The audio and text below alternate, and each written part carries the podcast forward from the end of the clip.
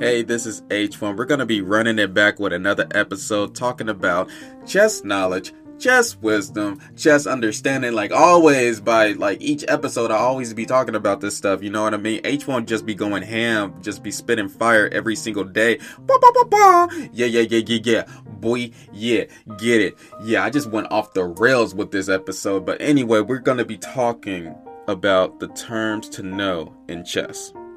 There's a lot of terms to know, so I won't be able to talk about everything in this episode. This is going to be a series along with, like, not this season, but probably the next few seasons. And I'm just going to keep on adding the list until everybody just knows everything.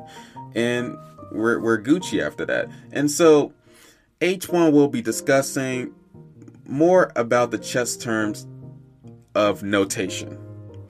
Now, the chess terms of notation is important because you need to know what the chess commenta- commentators are talking about. So, I'm trying to get you prepared and ready for to watch Chess 24 or Chess.com, the tournaments, the the Grand Chess Tour commentators, as they talk about certain stuff, and then they're gonna say like a term that I'm gonna talk about today, and you're gonna be like, "Dang, I learned that term from H1, and he's like the best podcast ever." I'm, and secretly, I'm gonna know that you're saying that, and I'm gonna be like, "Wow, I I can't believe you said that," and and I'm with you in spirit. I'm with you. I, I'm right beside you as you're thinking about that. You know what I mean? I'm, I'm, I'm in your heart. You know, I'm, I'm there. I, I'm like a slingshot, baby. You know. but anyway, you know, let's just let's just move on to the next segment, talking about the terms to know in chess. Let's get it.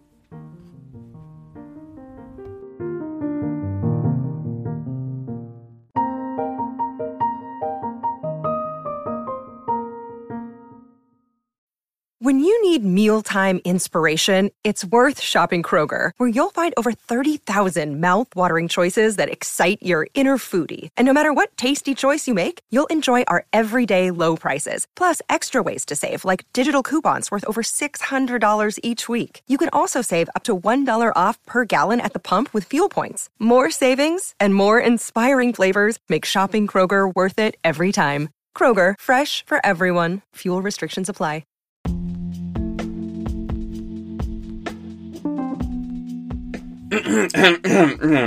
this is this is H1 speaking, and we will be going over some terms of chess. And the first term we'll be discussing today is the term inaccuracy.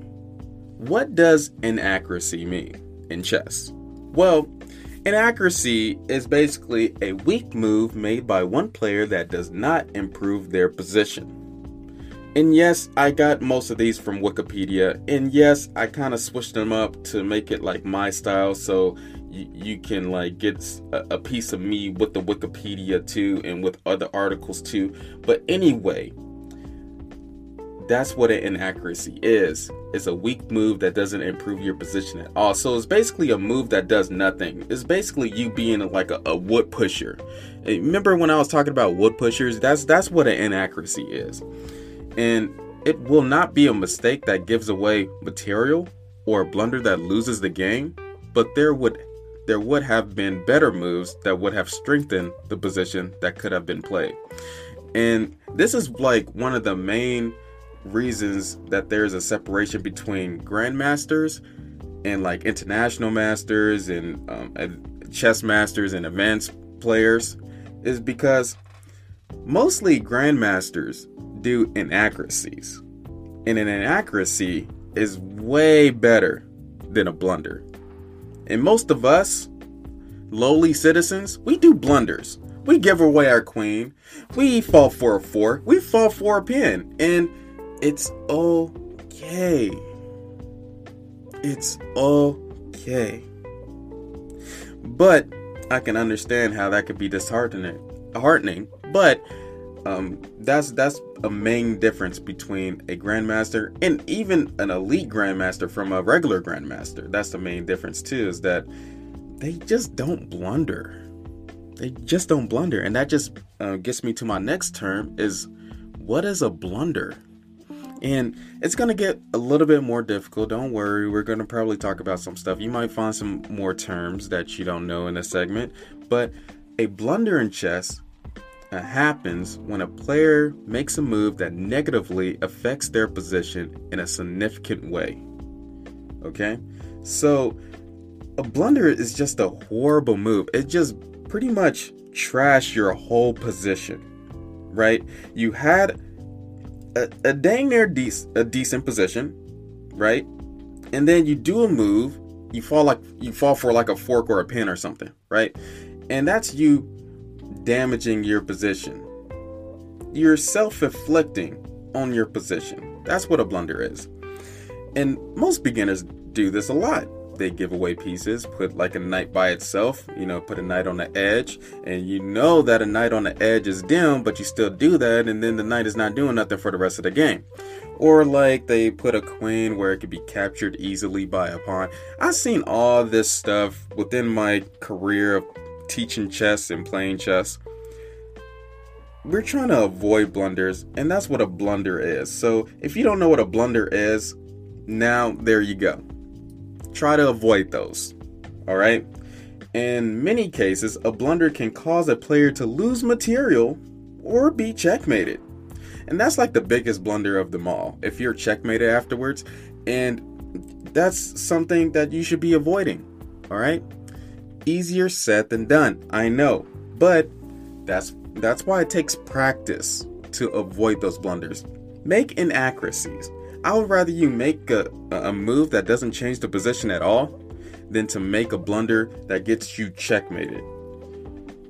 And one other thing too, a blunder can too be um, a lead to a strategically lost position. So like if you give your opponent a protect the pass pawn and it's a king pawn endgame, you know what I mean? That's what I mean. That's what I mean. It's like once you have a protect the pass pawn, it's it's a done deal. It's a done deal for your opponent. They blundered. You're good. You're, you're safe. You're you're sound, and you're gonna win the game. Now, next, let's let's go down right quick. Got my little mouse right here. A good move. Hmm. A good move. Now, this might seem like a simple term, but I'm just going to make it a little bit more complicated since this is the best chess podcast in the whole entire world. Um, I found this article by chessfox.com. They had some insights in um, more than Wikipedia. There, I'm just going to build on them, okay? So, a good move is the move is not a mistake, self explanatory, right? So, basically, it's not a blunder, I don't even know why they even had that like as the first one, but hey, you know, it's pretty cool. The move limits your opponent's options. The move achieves a clear objective, so it has a purpose behind the move. Like always, all, each one of your moves should have a purpose. The move doesn't weaken your structure. The move increases the overall activity of your pieces. A great move achieves multiple objectives. So that's what a good move is. A good move is something, in my definition, I would say that overwhelms your opponent to the extent that they just blunder or do an inaccuracy. Because more inaccuracies leads to a blunder, right? So we need to keep on doing good moves so that we're not giving up our position.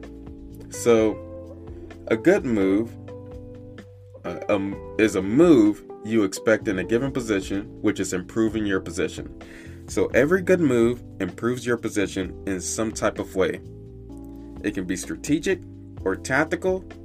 It can be castling the king. It could be something as simple as developing your pieces, getting your rooks on open files. Those are good moves to be doing when you're playing a chess game. All right?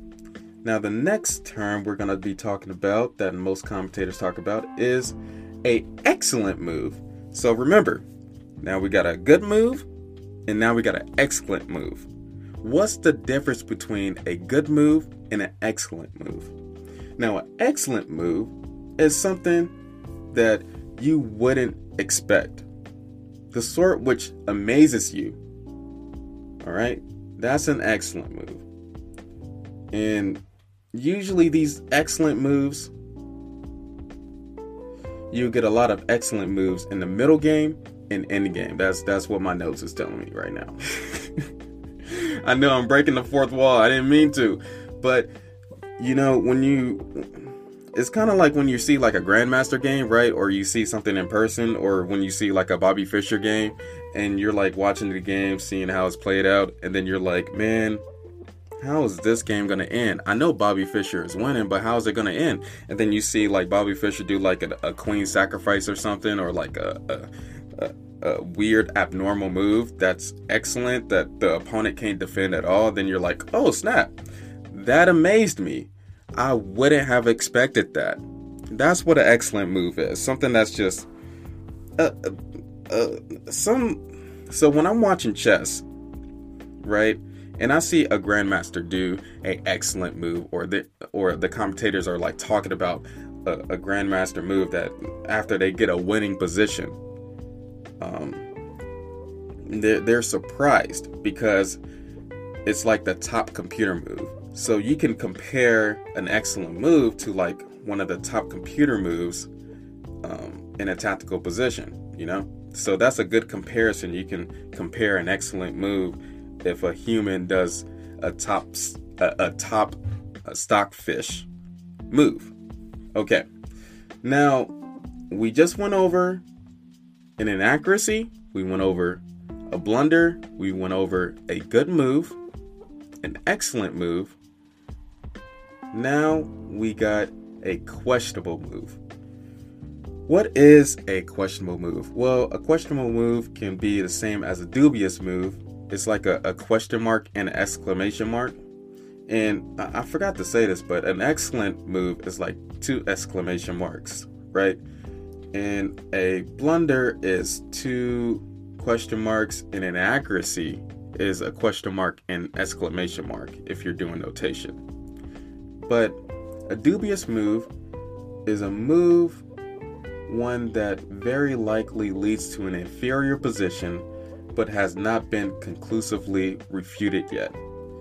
So basically, I will call these moves baiting moves by grandmasters. If they find a move that can get that can get somebody in like a weird position or if they if your opponent can't find the best move in that position.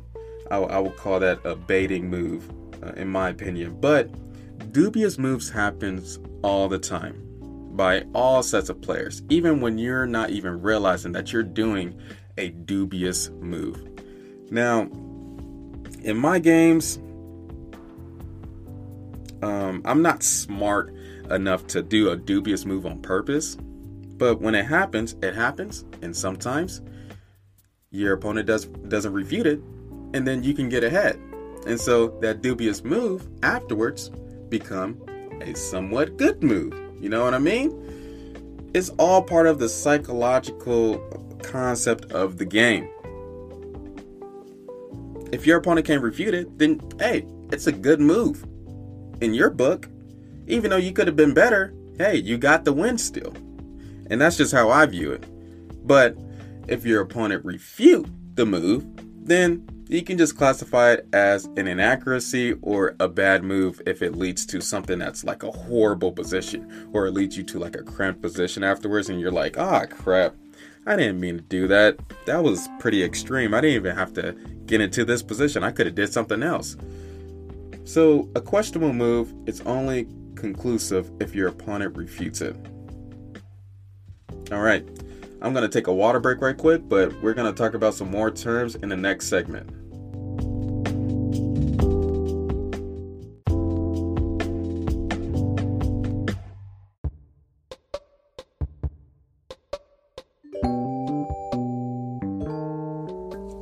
Welcome to the waiting room segment Chess Jokes by H1. And the joke for this episode is why did the chess master go to jail? He offered too many bad checks. Thank you for listening. Another day is here, and you're ready for it. What to wear? Check. Breakfast, lunch, and dinner? Check. Planning for what's next and how to save for it? That's where Bank of America can help. For your financial to-dos, Bank of America has experts ready to help get you closer to your goals. Get started at one of our local financial centers or 24-7 in our mobile banking app. Find a location near you at bankofamerica.com slash talk to us. What would you like the power to do? Mobile banking requires downloading the app and is only available for select devices. Message and data rates may apply. Bank of America and a member FDIC.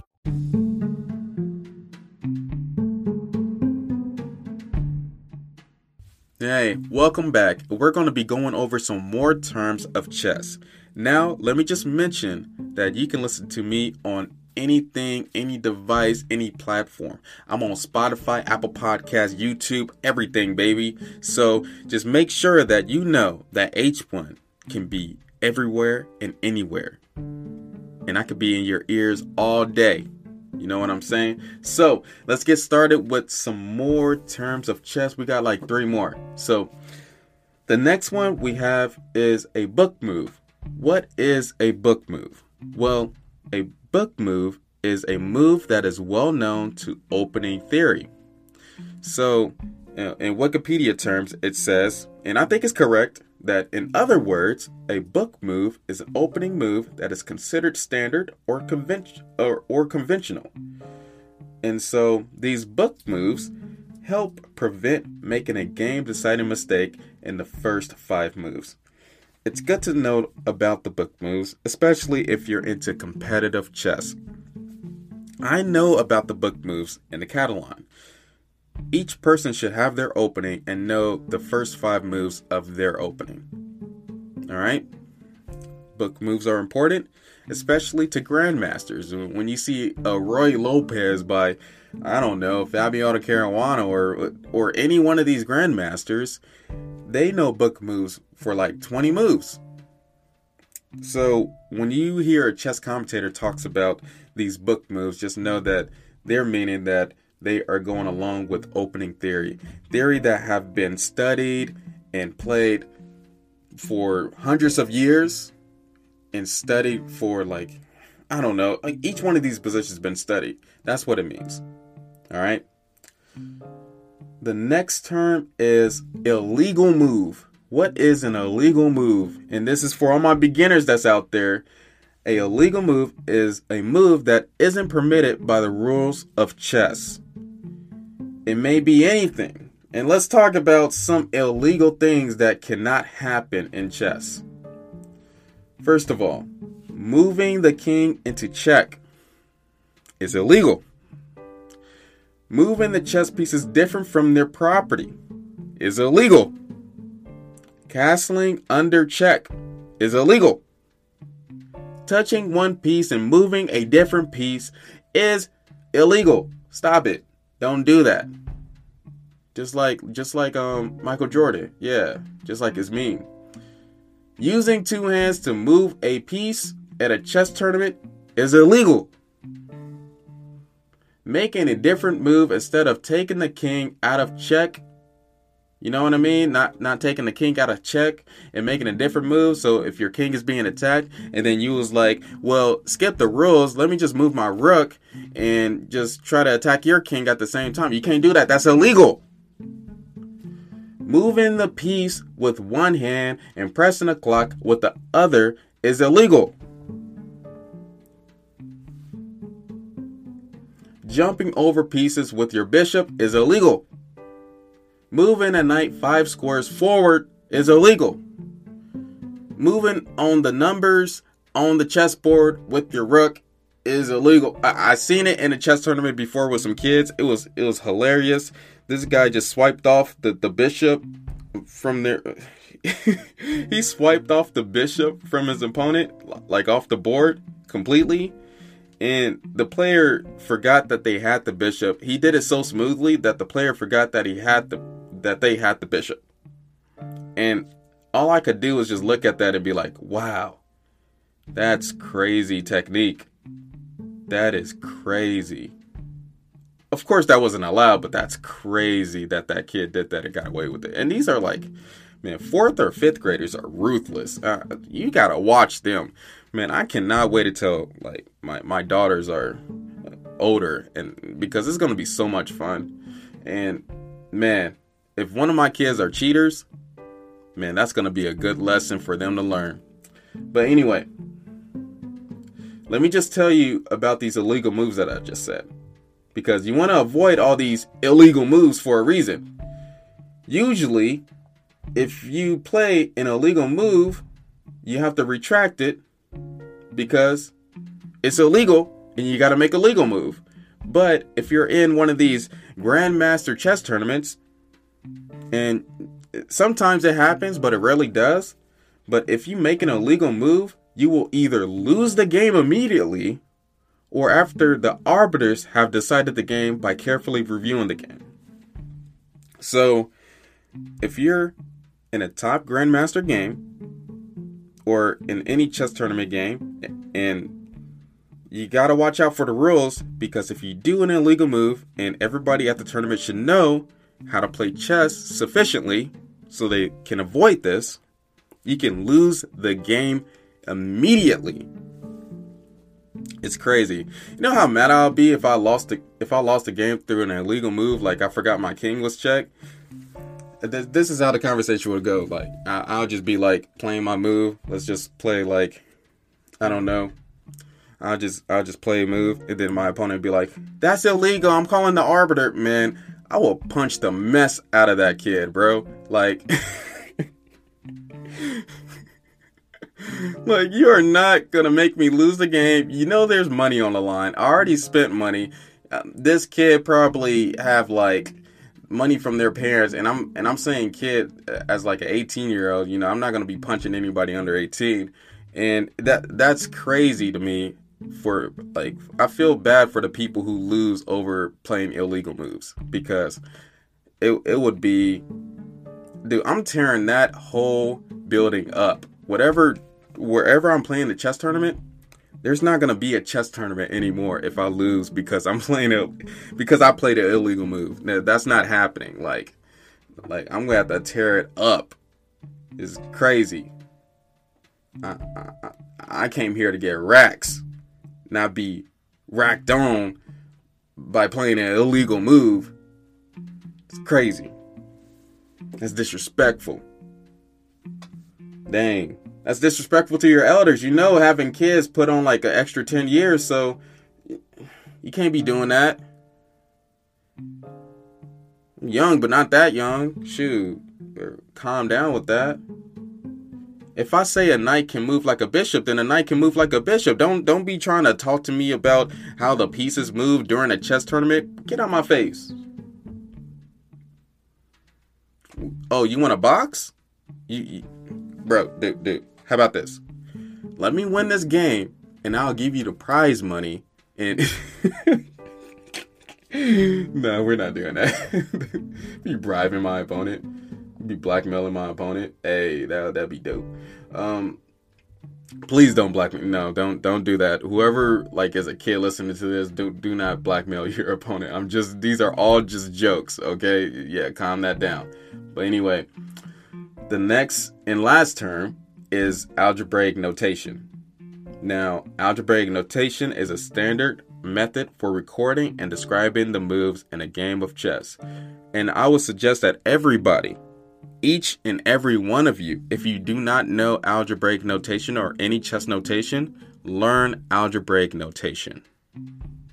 Because you have to learn how to record your games during chess tournaments so that when you go back home, then you can study your losses. You know what I mean?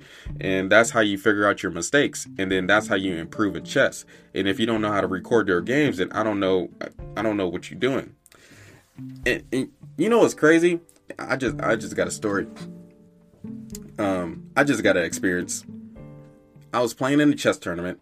I was up here notating like with pen and paper and when I was growing up, there was kids like already with the mo the what, what was it called the the pad or something, the the notepad, and they was playing the game on their notepad, and they was recording it on technology already already, and I was so jealous. I was so jealous that I was I'm writing with pen and, and paper. I would treat those kids worse than the kids that that wasn't uh, using technology. So, in other news, all I'm saying is that if you use technology over pen and paper, you you need to like hey, you're not on my good side. Just just to let you know. For real. And not only that, but you you can stop listening to this. hey. no, I'm just playing. Keep on listening, but you know, I, I don't like you type of people.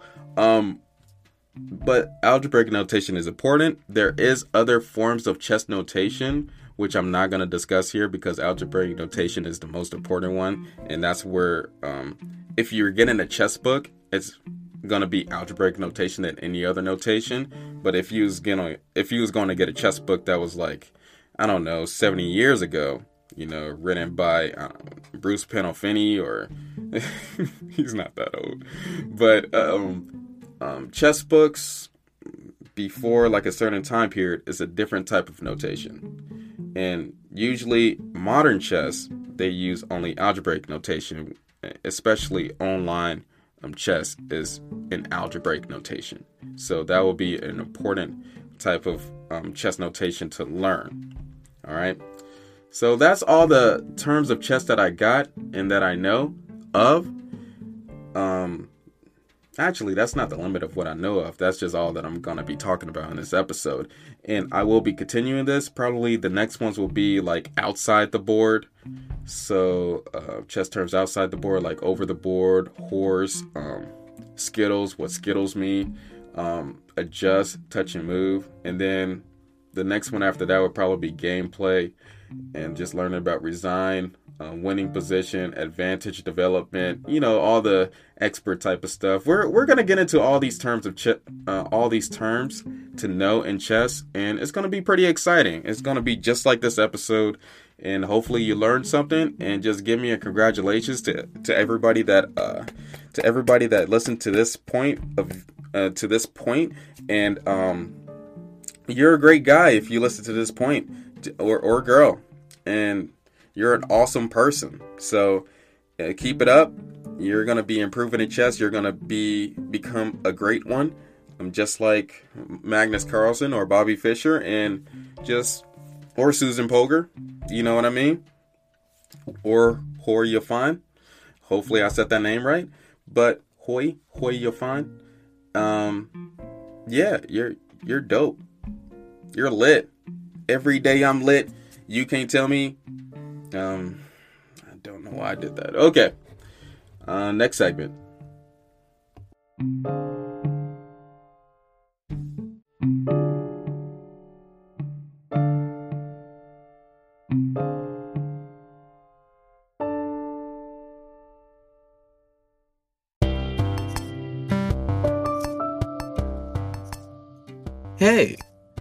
This is the waiting room segment.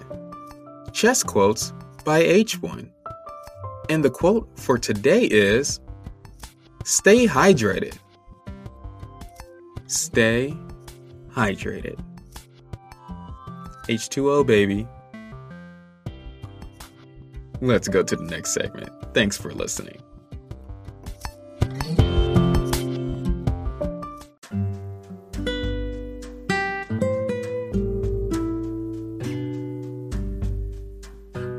Yeah, you made it to the end. It's H1. It's the H1 party.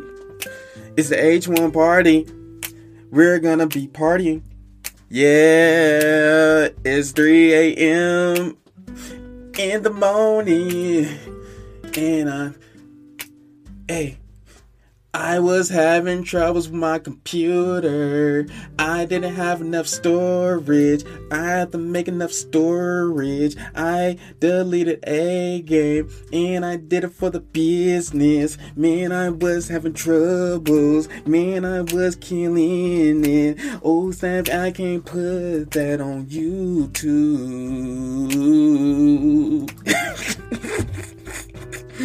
hey, I, I'm glad that you made it this far. Hey, um, thank you. And if you want uh, more information, then please, please follow the episode. If you're on Spotify, you can follow. If you're on anything else, you can subscribe. You can do whatever the platform that uh, wants you. You can do whatever the platform wants you to do. Please like, and share this episode so that more of your chess friends can know who H1 is and the knowledge that H1 spews. So, thank you for listening. Thank you for watching. Thank you for picking H1 today. And